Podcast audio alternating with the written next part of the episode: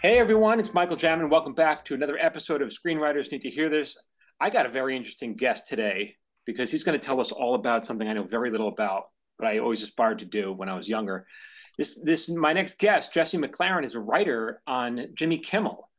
And again, I like, yeah, man, I, I just want to know all about that because as a child, I was like, man, I, I that that would have been the, the pinnacle. But I went another way. I went to sitcom writing. But but but, but with how we met, we were, I was walking the strike line outside of Disney. And then Jesse goes, Hey man, I know you. And he pulls me over because he follows, I guess he follows me on TikTok or Instagram. And I was like, Hey, what are you doing? He's like, I'm on Kimmel. So welcome to the show. Thank you, Jesse, for being here. Oh, thank you for having me. Yeah, I want to know all about. And I asked you, I asked him, uh, you know, you. I guess I'll talk to you, uh, like how you broke in, and you're like Twitter. So tell me what that, how that all came about. Yeah, I'm a, you know, like I, I've always wanted to work in late night. That's always been my end goal. And, you know, as a kid, you mean? Conan. As a child? Yeah. I, it, yeah. I remember like cutting school to see Conan. I, I grew up in Long Island. And so and, you go uh, into the city I, to see a show? Yeah. I just remember like watching in between, you know, the, uh, the, um, segments, just watching the people behind the scenes going like, how do I end up working here when I was like, you know, 16 maybe. Wow. Uh, and then I always wanted to work late night. Yeah. And then what did you think about? Like usually you, you write a packet and you submit, right? Is that? But you didn't do that. That's usually what you do. Yeah. I mean, I uh, for Kimmel they found me on Twitter. So you know, after uh, I, I started tweeting jokes and making videos on Twitter as much as I could for a period of time. I used to work at uh, you know, for a while I worked at um, uh, different TV shows. So I, am one of the I think many people late night who worked production jobs first.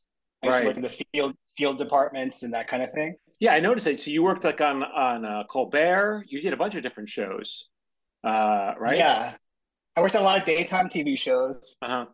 Kind of, it's actually kind of a similar structure, you know, um, as far as how the show runs, but it's obviously very different content. Right. Um, but why didn't you ever start writing packets and submitting? Or I don't even know how that works. Why why didn't you do that? Well, I did. So when oh. I was, you know, I, I my first, I, you know, landed a job that was my dream, which is I worked at the Colbert Report, right? Um, doing production, doing a, uh, you know, the field department when he would travel to DC and that kind of thing and interview congressmen. Right. A series called Better Know a District.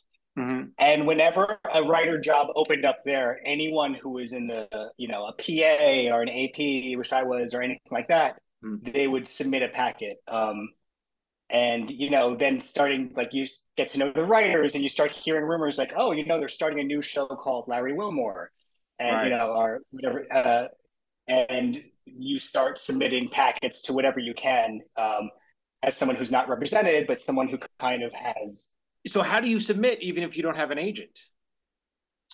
Uh, well back at that point it was like if you you know like you have a friend of a friend who's like submitting and they'll say this is the email we are told to send it to by this time. And it kind of becomes this like network of just like you know something like if you find out about a packet you might tell some of your other friends so okay good so how did you make how did you have friends that knew all this i think that was from working at uh colbert oh, you know right. was, i interned there i applied as an uh when i was in college i applied to be an intern at everywhere but i ended up at uh, mtv networks and right uh, you know, it was like my second to last semester. I was interning at Nickelodeon, mm-hmm. and uh, like in a tape room, just like just filing tapes. And I yeah, and uh, and in the orientation, I heard someone in the elevator go, "Oh, you know, I'm going to be at the Daily Show," and I was like, "Wait, that that was a possibility," you know? Yeah.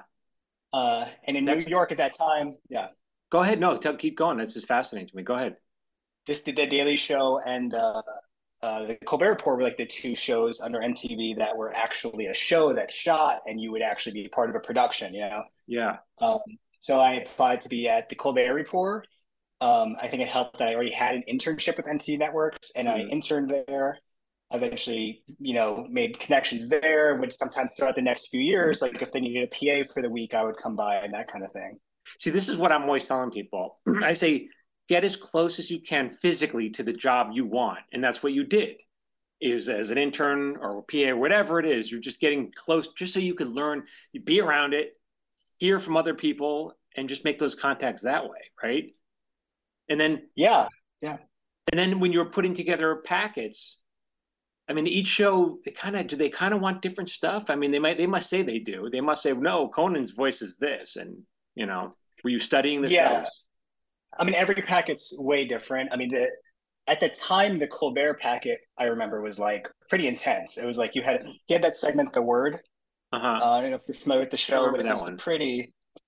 It was you know a, a, monologue to camera on one subject, and it would have all these editorial like voices uh, through text, just kind of like chiming in as okay. jokes, but also, and uh, it was kind of complicated, especially if you've never written for, you know, like it's one thing to write a page of monologue jokes, but it's another like write an entire one of these segments that has to like, you know, be about a topic that needs attention and it right. written in a clever way. And, you know, so. But so you're basically coming up, but were you coming up with any original stuff or just like, okay, here's my version of, you know, of that, the word, or you, or you coming with any new uh, bits for him to do? You know what I'm saying? Any like, you know, yeah, any packet I've ever seen has always been different. Some so that show specifically, I think they really were like like uh, focused on what they want right. for the packets. Like one of these segments we do, one of these segments we do. Maybe right. you know I don't remember exactly what it was, but it was pretty much like, um, especially because that that was show wasn't like monologue jokes. It was a character who had a very specific point of you know, um, didn't realize he was saying funny things, like right. that kind of thing. And so you turn you hand in these packets it's not like they have a hiring season. They just no. If you get lucky, if they if they were hiring today, great. If not, maybe they keep you on file. Is that how it works? I guess. I mean, I've never gotten hired from a packet, so it's like I don't. You don't, don't know. know. Um, uh, I think every show is completely different, and I think every, um, you know, I'm not entirely sure how we do it at Kimmel, but I and I know they found me through through Twitter. I know other people have written packets for them, but and so on Twitter, this is yeah. amazing. So you're just going out. What were you doing at the time? You've been on Twitter for how much? for how long? How many years? Uh, like a while. I think I worked at uh like so. Let's see, probably like eight years. I've been like actively really using it a lot. And so every morning, you how would like before you get hired by Kimmel, what's your what's your process for writing? You just come up, you sit down on the table, you read the newspaper, and you try to bang out ten jokes, or what do you do? Uh, no, I think it's more uh, uh, quality over quantity for that kind of thing too, because you just want to. I think the thing with Twitter is it's like you know when a news story happens, this wave, and you kind of want to get the funniest joke in there as early as possible. Um, but are you ta- uh, okay? So, but are you just putting it on your feed, or are you writing it under else's someone else's comment, like a news, some like newscaster's comment, and then you, you know, to try to get their traffic? I think it, no, just writing a joke about everyone's talking about one thing. You know, if you just have the perfect thing. Um, uh-huh. I'm trying to think of a good example. It's really hard off the top of my head, but. Um, so you just post it in your, your feed. You give it a hashtag. Hope someone would search for it. Hopes hope one of your whatever friends who follow you retweets it and it goes viral. Yeah. That's your plan. That's your that's your plan, basically. Yeah, I think every social media is a little different, but like especially Twitter, the whole thing is try and get retweets. yeah, that's how something and so how quickly it can have, you know. But then how okay, so something would occur to you and then you'd write a couple jokes or just one or what? Or as it as it comes, you just tweet it. And that did you have a schedule? Did you have any kind of discipline to this, or were you just like whatever came to you? I don't think I had any discipline. No, I think with Twitter, it's like you know, it's an a, an addiction almost. It's just uh-huh. you'll be out to dinner with your friends, you'll look down at your phone and just see like, oh my god, I can't believe you know, just something happened, and um, Okay, so you're just, you're on there a lot then, basically. You're I used know, to be on there very often, yeah. Really? and so on yeah. an average day before you were found, like how many tweets would you send out in a day? I don't know. Maybe like five to ten, kind of. Okay. It's hard to tell. Yeah. And then some would get. But a lot of it would also. Yeah, and a lot of it would also just be like at work. I also worked at BuzzFeed for a while. Um, okay. So I kind of one I in real life had met, knew people who uh, you know we followed each other on social media, but they had big social media followings. So right. they saw something I tweeted a joke that they liked, they might retweet it, and that would right. get me more followers. Um, and then it also just working there really taught me a lot about how social media works and um, Yeah. What what what did you learn that you could share? Like, what's your take, um, big takeaway? Well, I think I mean specifically with jokes and Twitter, I, you know, one they all change over time a little bit, but I, I think Twitter consistently, like the if you want a lot of people to see something you made, it almost doesn't even matter how many followers you have. Uh, but if you can get something retweeted a lot, it can kind of just work like brush fire, where you know you might have you know 30 followers, but if someone sees it and retweets it, and more people do it, it could. But are you creating a brand? Yeah. Are you staying on brand when you do this, or are you like? Because it's one thing, like, okay, this guy tweets out funny topical jokes every day, and he's not tweeting out what he ate for lunch. Like, you know, what I'm saying, do you, are you staying on brand? I'm a joke writer, and that's it. I don't know. Uh, maybe. I mean, yeah, I don't know. you, you, don't know. You're just going with it. Whatever was work. I mean, it worked. I'm just curious how it how it worked. Yeah, I mean, to me, it was just always jokes, and uh, you know, I would also, you know, make videos or photoshops, just you know, pieces of actual media, that kind uh-huh. of thing. But it was always the goal of you know tweeting something and seeing as many people, trying to get a lot of engagement with it, and um, then and hopefully something funny. Yeah. And then someone found it, and then had tell me how Kimmel came about. I think well over time, like you know, I the more I started realizing that this could lead to a writing job more than I, you know, I used to work at the Colbert Report. I submitted packets places, but that never really did anything for me. Right. always, you know. Were you yeah, frustrated? Got... Were you frustrated by that? Were you upset, or what? You know, uh, when you weren't getting hired, what, how, what was your take on that? Yeah, it's frustrating. It's also if I go back and read one of those packets now, I can't do it. You know, so it's like at the time oh, I thought this is like the best thing I've ever written. How could they not hire me? And then interesting, and really because you've really grown, uh, and that just comes from practice. You think, or what? Yeah, I think you know it's any anything that gives you actual feedback is uh-huh. really important. And to me, Twitter gave me feedback. I'm really like you know not comfortable on stage. I don't have that drive. I don't like doing uh, right uh, performance. I asked you that uh, if you're a stand up, and you're like, no, I don't want to. I don't want to just. Yeah, it's like I just never no interest. I like one of the few writers who doesn't want to be on camera. Uh-huh. Um, but Twitter, from that's why for me specifically, it was a really good way to uh, learn how to be a better writer, just because mm-hmm. you'd see what people actually find funny, and especially once you know. Okay, so then, so someone somehow one of your tweets, do you know which one landed on the on the desk of Jimmy Kimmel somehow? I'm not sure which one. I think it might have been about Mike Huckabee.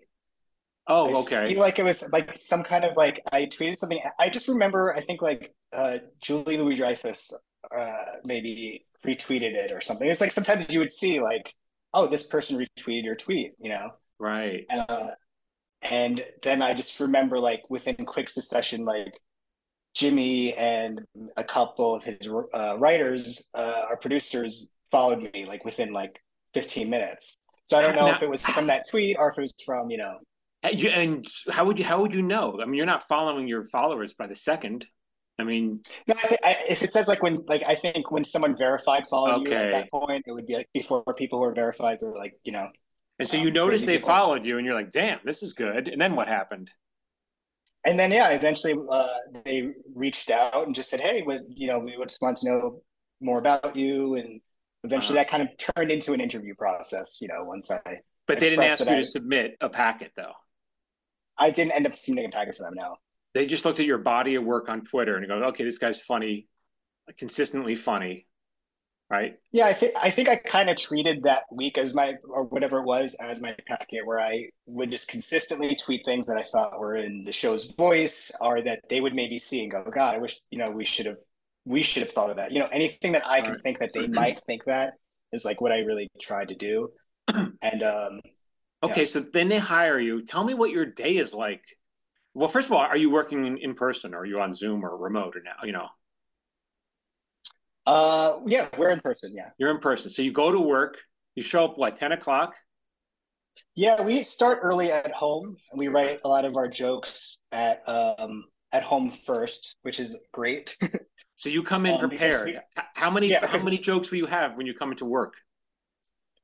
we will you know we'll write anything from they'll always say it's quality over quantity right you know they don't want to have to sift through too many jokes just because right. you want to you know um so like i would say the anywhere from 10 to 20 is normal. And you feel good about it. You feel good that, okay, these are, and then.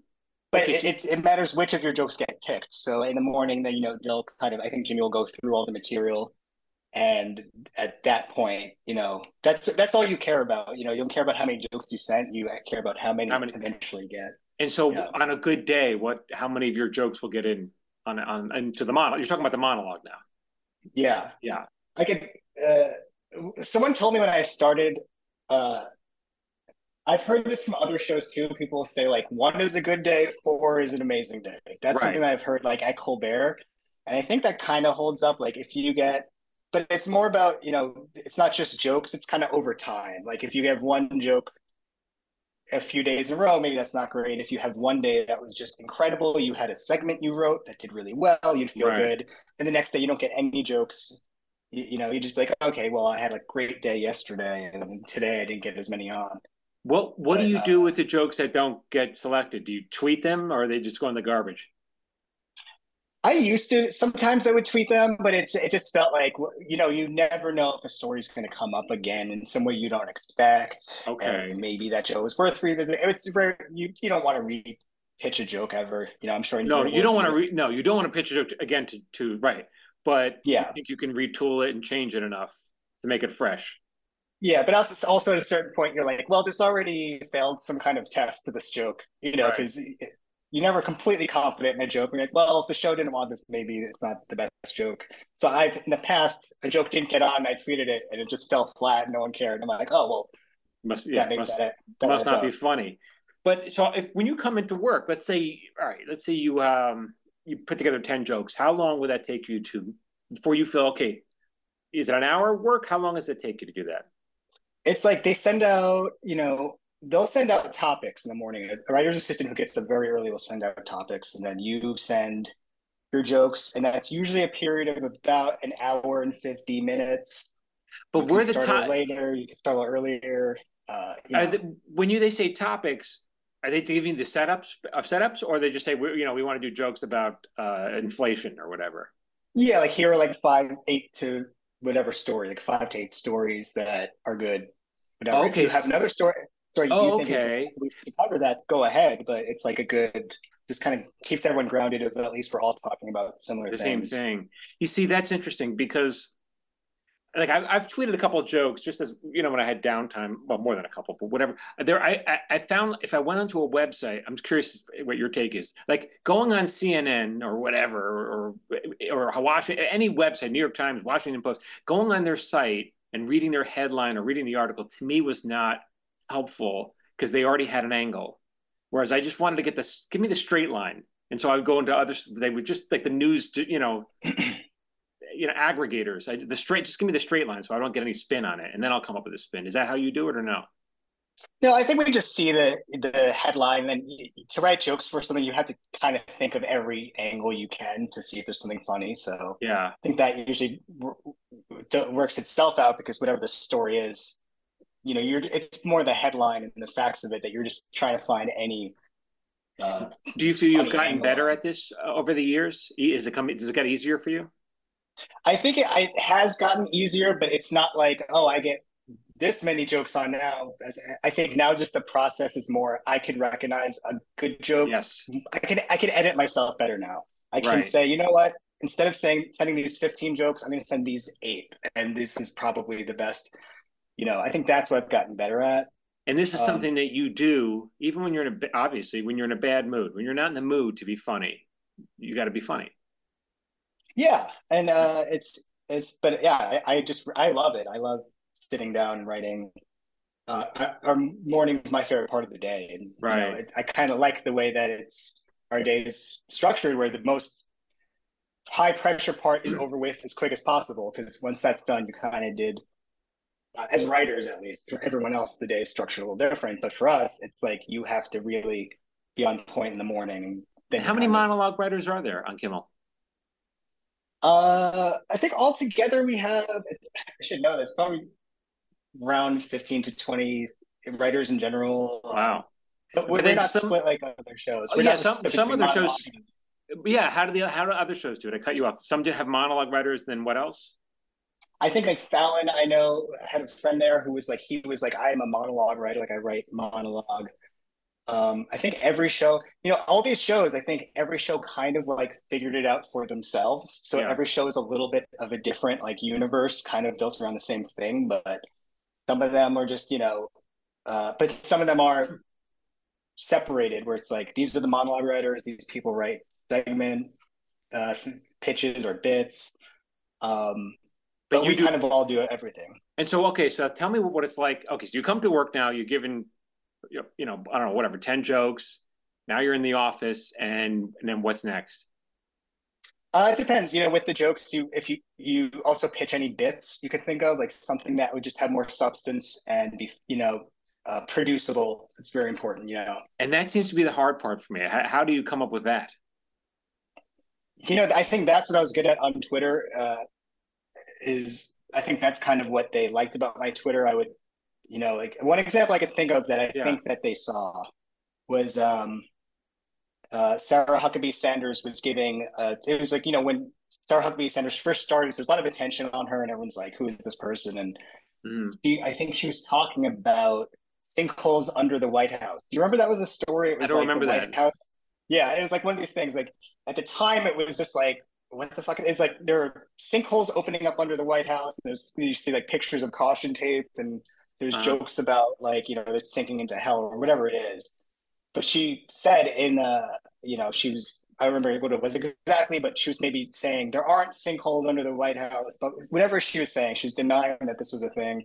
So uh-huh. I, you know, am able to I you know use After Effects to have her slowly sinking as she said that, and then okay. you know she like, like plummets through. But that uh, that's a funny bit. But that would have been that would have gone in the monologue, right? Yeah, I think so. So that and and that's something that um, but that's something I did before Kimmel, but that I think maybe got their attention maybe when they said that's the kind of thing we want, you know. Right. But that's what our show would consider like a bit, something that has some production to it that you could get that done by the end of the day Mm-hmm. And the fact that I kind of knew I could do this myself, it wouldn't look nearly as good as our team because they're professionals, professionals. Right.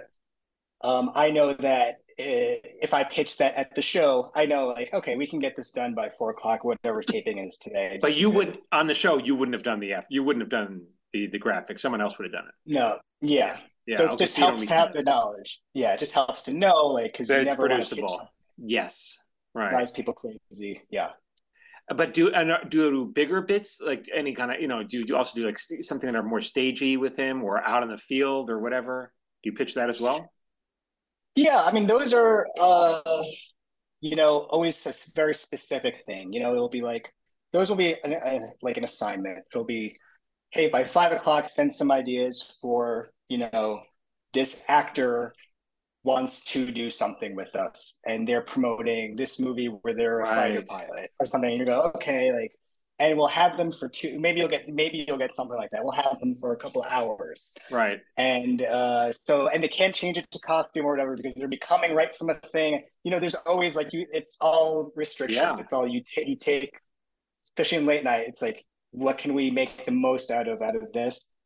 And uh, yeah and then there are some times that we do we are able to do something that is time and production and people you know is a bigger thing. But you know for our main day to day it's always thinking about making this producible making sure right. this is something that we can get done in time right that's exactly right. You never want to get them wet. Nothing where they have wardrobe change. you know, like their hair wet. But now, what is the what is like the the contract cycle look like for a late night writer?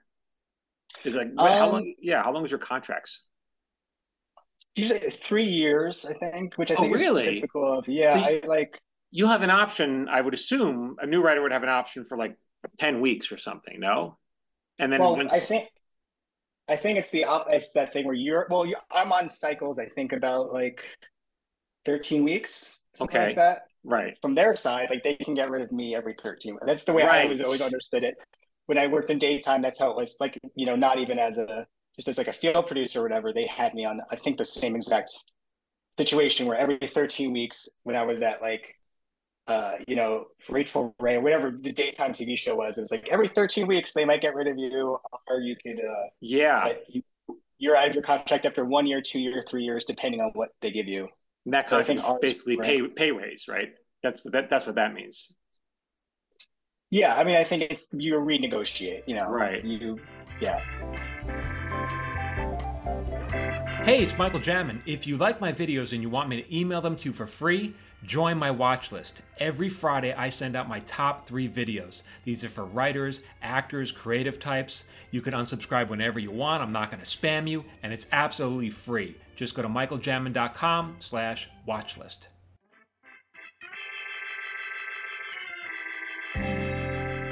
I mean, you've been well. You've been on staff now for what five years on Kimmel. Let me see. Yeah, yeah. So you're not sweating it out every 13 weeks the way someone who just started would be sweating it out. You know. I don't. I, I yeah. I always am just like so feel so lucky that I get to work in late night at all, and but I can never. And, and I'll always, if I have a bad week, I'm like, I'm going to get fired. That's just always right. the way my brain just works. That's part of the way I motivate myself, for good or bad. Uh-huh but it won't compare to that first 13 weeks where legitimately you're like, I might not be good at this job. I don't know because I have no point of reference. And uh, how much you, collaboration is there with other writers? Do you, do you, have a writing room? We don't have as much of a writing room on our show in terms of like uh, every day. Like it's like we have a morning meeting of writers every day kind of thing. Uh-huh. Um, we just have our room just for like, oh, today we're just. It's more casual. Mm-hmm. It's more people have if you're having a problem with something, you're just like, I can't figure out the ending to this thing, whatever. Right. That's when you'll we'll be like, oh, let's you know, we'll just bring it up today. Um, and then there's a lot of just kind of casual. You just pull someone else into something. You know, sometimes it's like, I have a really funny idea. I think for this guest coming up. I don't watch the show though. Like, do you watch this show? Does this make sense? Do you want to team right. up with me on it, and we'll both right. play together, or that kind of thing? So, yeah. Now, so who, is it, I'm sure that I'm guessing there's a head writer on Kimmel who reads all the submissions and decides what to give to Jimmy for his ultimate approval. Is that how it works? Yeah, we have head writers who oh, split, you know, responsibility. Yeah. Okay. Um, and yeah, I mean, but you know, because our show is so quick, you know, everything would be filtered through head writers. Mm. Or if it's like the show's starting in five minutes, it's like just show him whatever you know you need something approved for that night and he's in the makeup chair, maybe you would. Right. Uh, Are you on the floor during taping or no? Yeah. Uh, not often. No. I mean, our studio. Uh, um, you know, I have just for like, I, I haven't too often. No. Our our our studio is a little cramped, so we don't really go in there. So, what, but you watch it.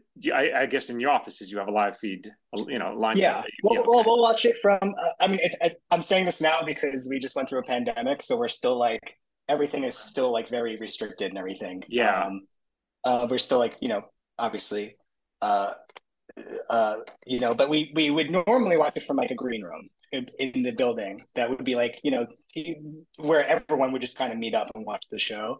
Right. But See what since, works since, and what doesn't work. Is yeah, there a post mortem? It's uh, you know, do you talk about it afterwards, or are you done? Once the show's done, do you all go home? What uh, what's next? I think so. I mean, for the for me, for the writers, like the staff writers, that's pretty much. Then you're just getting ready for the next day. Uh-huh. Um, you know, uh, I'm sure for the producers and other people on the show, it's a different story. That you know, but for us, who have the easiest job because we're our you know, like I said before, the pressure for us is done in the morning. That's yeah. when we really have to get at, you know our ideas out and everything. Um, are there as much sweating at that point? Are there many? In my mind, it's mostly a young young person's game. But there aren't, and I could be totally wrong about this, but there aren't. Are there are there many like people maybe my age who are still writing for for late night, or do they move on yeah, to other things? No, I think for sure. Oh yeah, um, really? Yeah, I mean, obviously Robert Smigel is like the famous guy, but I, I, I didn't know like what kind of, you know, do these guys do they bounce around from show to show? Is that how it works? No, I don't know because I think a lot of these shows are pretty like you know, um, the writer. There's not a lot of writing turnover. Some of them I think there are, but you know where I've worked at Colbert and Kimmel, there's not as much turnover, and I think yeah, the age ranges you know are pretty significant. You know, I think that at Colbert, there's writers who have been there for uh, since I interned there in 2008 who are still writing for him. And right. Um, Interesting. Um, yeah. So I mean, because I don't want to name anyone as the old guy or something. Yeah, I know. Um, That's cool. Like definitely different. Um, yeah. But they've been around the block. You must get their stories. Hey, what was it like writing for uh, Jack Benny? I mean, you must you must want to get their, yeah. their stories out of them, right? You know. Yeah, absolutely. Like, the, yeah, there's writers who I, you know, didn't realize, I, you know, there'd be a sketch that I watched when I was 15. I thought was the funniest thing in the world. And you find out that they, you know, my buddy wrote it, and you're like, oh, that's so fucking cool. Or that's great. Yeah. Yeah. So your goal um, is basically that you want this to be your career forever until you're done. That, yeah, I don't be... think it's sustainable, but it is like I would just, you know, I'm just really love late night. It's like why uh, do you think it's not sustainable though? I well, I just think it's tough. You know, I think it's so much of getting a job in late night is luck. Uh-huh. Um, you know, so and I'm a pessimist in general. So the fact that I got this job, I was like, you know. But at this point, you're proven. I mean, you've proven yourself. I mean, I don't know. I mean, you, I mean, I don't know, right? You've, I imagine you've made contacts. You've proven yourself. If you were to start on another show tomorrow for a different post, you know, uh, I don't know. Like, I, am sure you'd be like, okay, I know how to do this job, right? Yeah, I'm sure. Like, it, it's interesting. You know, we'll have a guest host on over the summer, and it'll be like a really wide range of right. personalities. It'll be like RuPaul, David Spade, an mm-hmm. actor who isn't an entertainer in that way, who you know just were kind of like a movie star, and it's like you'll see some people like your jokes just do not. They don't know how to deliver. Them. Like yeah, yeah, or not not know how to deliver it. They just don't pick your jokes. They just your humor doesn't match up with them, and some of them are like people you are comedic heroes, and you're just like ah. Oh. Yeah, and that, and so it's hard. it's, and I think it's it is a little bit of a dice roll too. Like if you um, you know, matching your writer with your host sensibilities and stuff is kind of like uh, there's a, a tricky thing there. So I think there's a lot of there's a lot of like uh, just luck that goes into ending up at one of these jobs and having it really really click. Well, what would you what do you imagine is going on with the James Corden writers? Like when you know, because obviously they're all they're out of work. What what do you think is going through their minds? You know. I don't know. I mean, I think everyone has a different like. Uh, writers are also weird people. They all come from like not everyone is like me. So like I want to do this forever. Like some people are like, well, I'm going to go back into this business. Some people are stand ups and they'll go do stand ups. Some people, um, you think just, some people want to go back into like like a corporate or something, like some regular business? Yeah, I think I, I feel like I've seen writers like especially from when I was at uh, Colbert so long ago, just like you know, end up leaving and doing things like uh, in other genres, right? Children's stuff, like or just you know, just kind of right. like not necessarily stay in comedy, stay in late night, stay in writing even. Um, right. Um, so I don't know. I, I couldn't speak for the Corden writers, and I think there was a lot of people who, uh, uh, yeah, like had to stand up and do other forms of uh, of comedy that you know. Do you have like do you have a process or do you have a way of looking at the world or opening your mind to think of funny things? You know is there what how do you pro do you approach any i mean i have my own thoughts but i want to know what your thoughts are.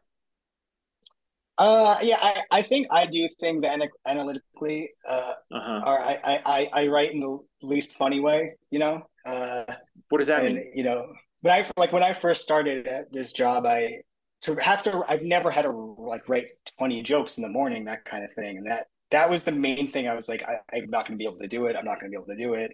Mm.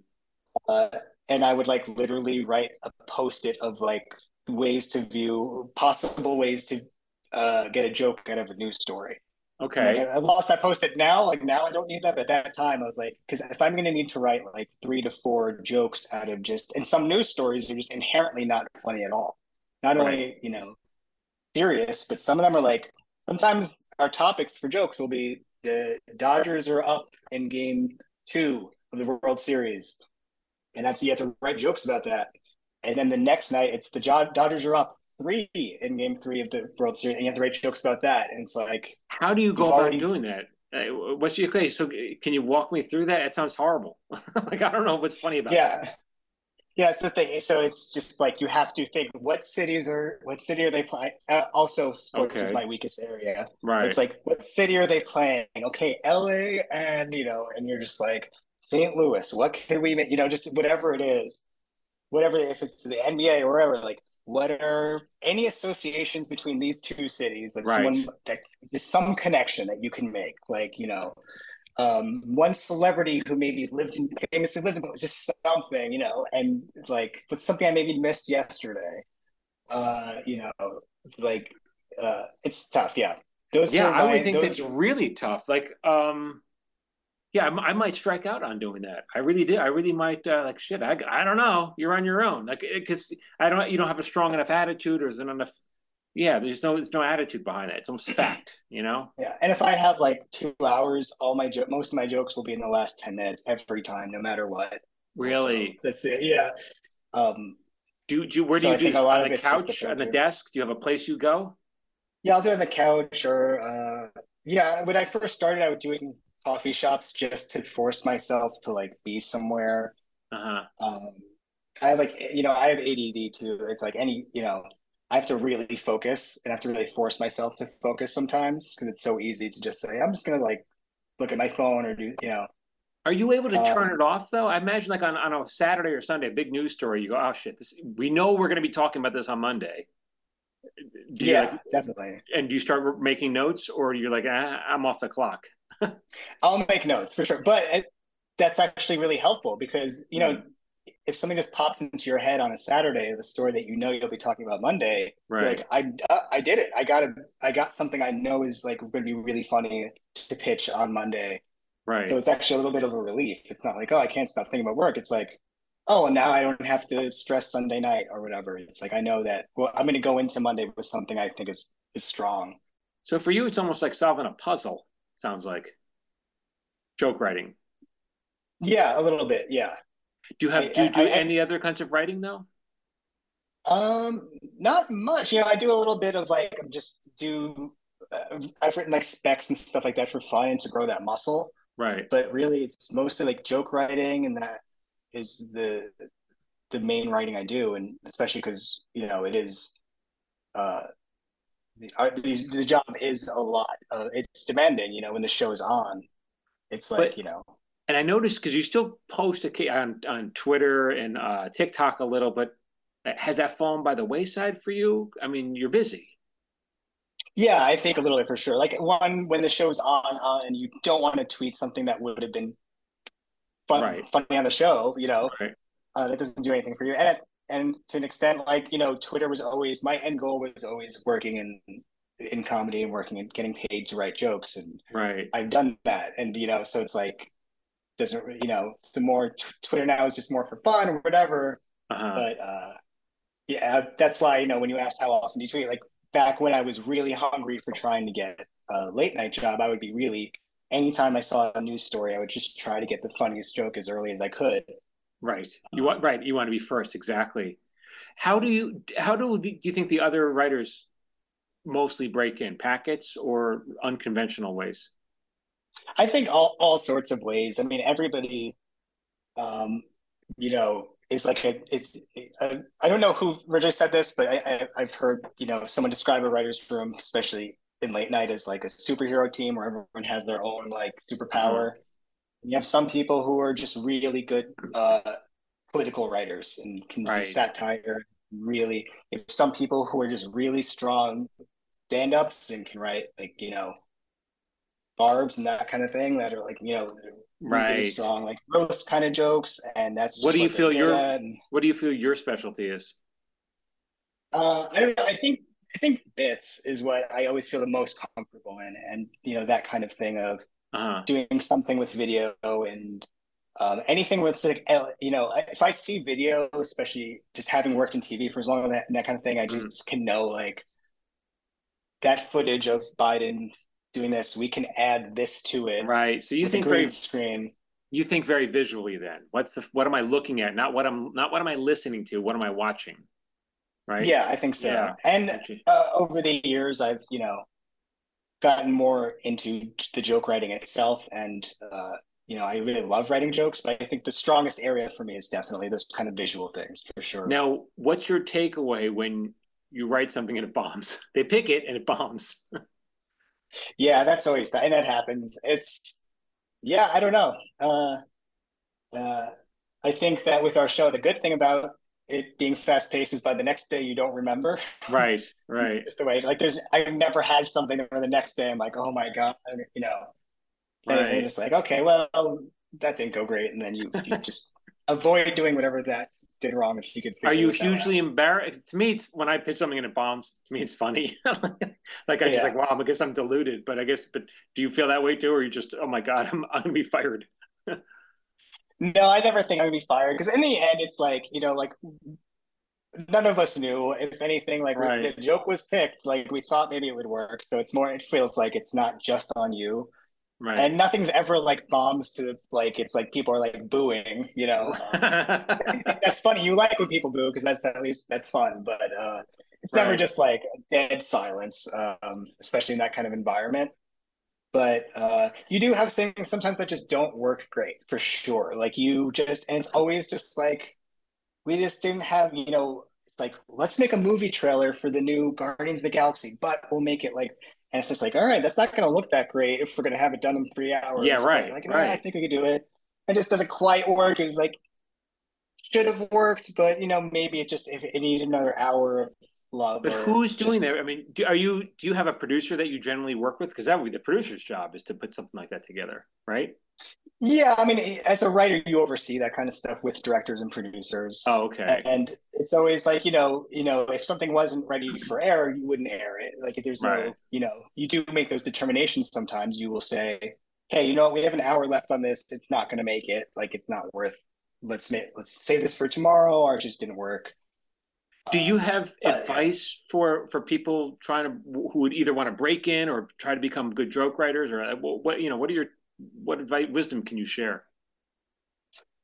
Um, I you know for me it's like you know this the advice I got. Uh, you know, when I was at Colbert, someone there read my packet, and that was a really nice thing that they did for their staff members. If you're like a mm-hmm. PA and you submit a packet, they at least read it and give you some feedback. One thing they said is they they told me is find a way to get feedback. Do stand up. Find a way where you're actually reading these jokes yourself, uh-huh. um, yourself. And you know, for me, I think that you know, uh, and I'm sure like any stand-up comedian would roll their eyes at this, but for me, that was Twitter because that is the place where I figured out I got reception if a joke was really bad. If it was really funny, I would at least get some kind of like, okay, this is this kind of joke is funnier, you know.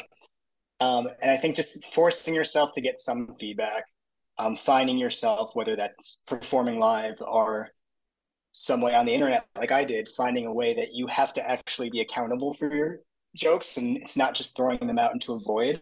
Mm-hmm. Because, you know, I think that's why when I wrote packets when I was a lot younger, I thought there was the funniest thing in the world. How could they not hire me? And I read it now, I'm like, yeah, of course they didn't hire me. Yeah, right. Good. You know, um, since you you mentioned it, I uh, I don't know if you heard of my my first job. I worked with a guy named Marsh McCall, who was the head writer on Conan. I think that's season one. You have you heard of him, Marsh? Um, uh, he, is he? he well, he died a few years ago, but uh, uh, okay, yeah. But he was the head writer. He was the head writer on Conan. Uh, he gave me some great advice for joke writing when I was on Just Shoot Me the first season, and he said if everyone's going this way to get to the joke, go that way. You know what I'm saying? Like, don't try to whatever path it looks like is the natural way to get the laugh, find somewhere else because you're never gonna. Everyone else is going that way. They'll beat. They're gonna beat you. You got to find your own path. Do you think that? Do you think the same way?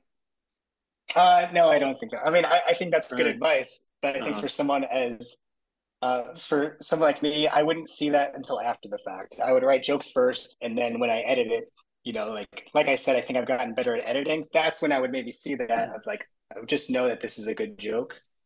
But, well, let me ask you this though, yeah. because sometimes, sometimes on social media, someone will say something, and I'm like, "Oh, I got the perfect response," and then I'll scroll down the comments and I'll see, "Has anyone said this yet?" And if someone's yeah. already said it, I feel embarrassed for myself. I'm, at first, I yeah. feel relieved that I didn't write it down, and embarrassed that I that I didn't do better than that. You know? Yeah.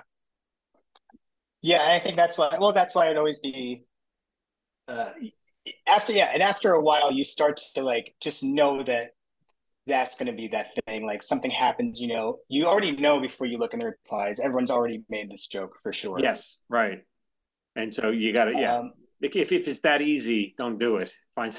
but yeah, Um, and but sometimes it's like this just clearly it's that it's that because it's the funniest joke and it's like, you know, um uh, it's unavoidable almost sometimes. Right. You know, when you know, I think, but things like things like you know the Rudy Giuliani landscape, Four Seasons landscaping things. Like there's just some things that were like you know, um, everyone was making the same jokes, but you just kind of had to because it just kind of called for it. Right. But uh, yeah, for the most part, I think that I uh, just try to you know I'll write eight jokes for something six of which aren't even like like would be embarrassing if I wouldn't even read it. It's just like trying to just get some kind of thought out. Right. And you see you have two, and maybe one out of the two, you're like, I think that's the strong point of view. That's something that no one else would have thought of. Or right. So um, sometimes just you you actually have to just write it down.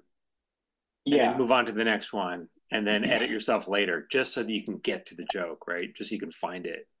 Yeah, I'll do a lot of just vomit of like like just write eight just thoughts about this story, even if right. they're not fun, especially if they're not funny. Just write anything you want, and then you know sometimes just that statement is the is the joke, or you know. But uh, yeah, it's so interesting. Yeah. Jesse, tell people I want to thank you so much for for giving me all your time. I think I this to me is so interesting. I I'm fascinated by what you guys do. It's just a world I know nothing about. So but but tell people how they can follow you or find you on you know social media if they want to be. I think you're going to get a bunch of new fans now. Oh well, yeah, I'm McJesse on Twitter. Um, as long as we're still all on Twitter, and yeah, uh, yeah, and that's you know that's pretty much where I post most things. Um, do do you yeah. worry about that going? Yeah, as long as we're still on Twitter. I mean, do you worry about starting from scratch if we all decide to go to some other platform? I did it first, but now at this point, I'm just like, let's just do it. Uh, you feel, why do you feel that way? I don't know because I think when we go to a new thing like Blue Sky, you start just seeing oh the people I like find me and I find them. You know. But are you so, on Blue Sky? Not yet. You, I am. I am on Blue Sky. I, you got yeah, pre-approved I, because it's hard to get approved. Yeah, I shamelessly tweeted. Uh, um, um, I uh, uh, does anyone have a Blue Sky code? Trying to see exactly what it. I don't know what my name is on it, but I think it's just McJesse on that too. But I shamelessly tweeted, does anyone have a blue sky code? And one person messaged me and was like, I do. And then I, I got on they, that way. And they gave you their code. Yeah, I, I still don't know how the invite codes work on Blue Sky. I, uh, uh-huh. Like I had, like it says under your name, like invite code, it says zero. And then like after like a couple weeks, now it says I have one. And I'm like, oh, I have one now. Wow. Like, oh, that, that to my wife or like, you know, whoever wanted one. Whoever first. wants one, but you're not, you're not really on it yet, or are you? I, yeah, some, yeah, a little bit. Yeah. But it's, it's pretty it's so, good. It's like the most closest, it's the closest to Twitter, I think I've, we found. But you're not worried. I mean, you don't have nearly as many followers on Blue Sky as you do on Twitter. Right. Yeah. But at the same time, it's like the Twitter followers, like I have over a million followers and I feel like if you tweet something that's not funny, it still gets like 11 likes and that's it. You know, like it's kind of. What on, on, on Twitter, you mean? Yeah. I think that it like it really the people have disappeared. yeah, or just the, that's just always the way it is. Like it's like I, I think it, the algorithm, the way it works, oh. is still like it shows the tweet to like X amount of people, 10 people. If none of them engage with right. it or look at it or care, then it just doesn't show it to more people. Right. So I think, you know, I don't know. I think that so it's just as long as you have a network of funny people and if that's what you want to do comedy, um, you have funny people that follow you and you follow them back. And then um, I think if you move to a new platform, you could still find a good audience to like share funny things. Interesting. Right. Okay. So yeah. again, you're making a case for getting out there, you know, making friends with people and and getting close to the job you want. Yeah. Yeah. Right. Yeah. And uh yeah, and and working in TV really helped too, for sure. Yeah. Right. That yeah. Yeah, uh, exactly. You started at the bottom. Good for you. I'm, I'm impressed, Jesse. You you did it. yeah. you did it. Well, it was, yeah, it was nice meeting you on the picket line. And, yeah, it was a pleasure. Uh, yeah, I rec- recognize you from TikTok because I think you come up in my algorithm all the time because I'm yeah. always looking at any kind of screenwriting or comedy things. So you'll pop up and, and yeah, say, oh, I know that. Yeah. That's great, man. I want to thank you again so much for taking your time. It was a great talk. I really appreciate this. All right, yeah, everyone. thank you for having me on. Yeah. Thank you. Big round of applause for Jesse. Go follow him on TikTok or Twitter to anywhere we'll see. Wherever wherever he goes next, wherever yeah. it is. All right, buddy. Thank you so much. Uh, great talk, everyone. Uh, until next week, keep following me. I post, uh, check out my newsletter, michaeljamin.com slash watch uh, have my best of my content sent to you. All right. Until next week, uh, keep writing. Thanks.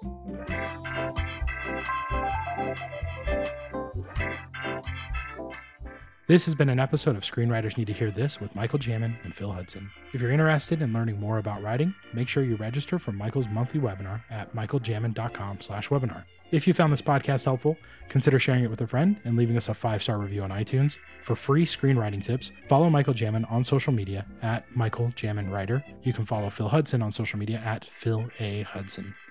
This podcast was produced by Phil Hudson. It was edited by Dallas Crane. Music by Ken Joseph. Until next time, keep writing.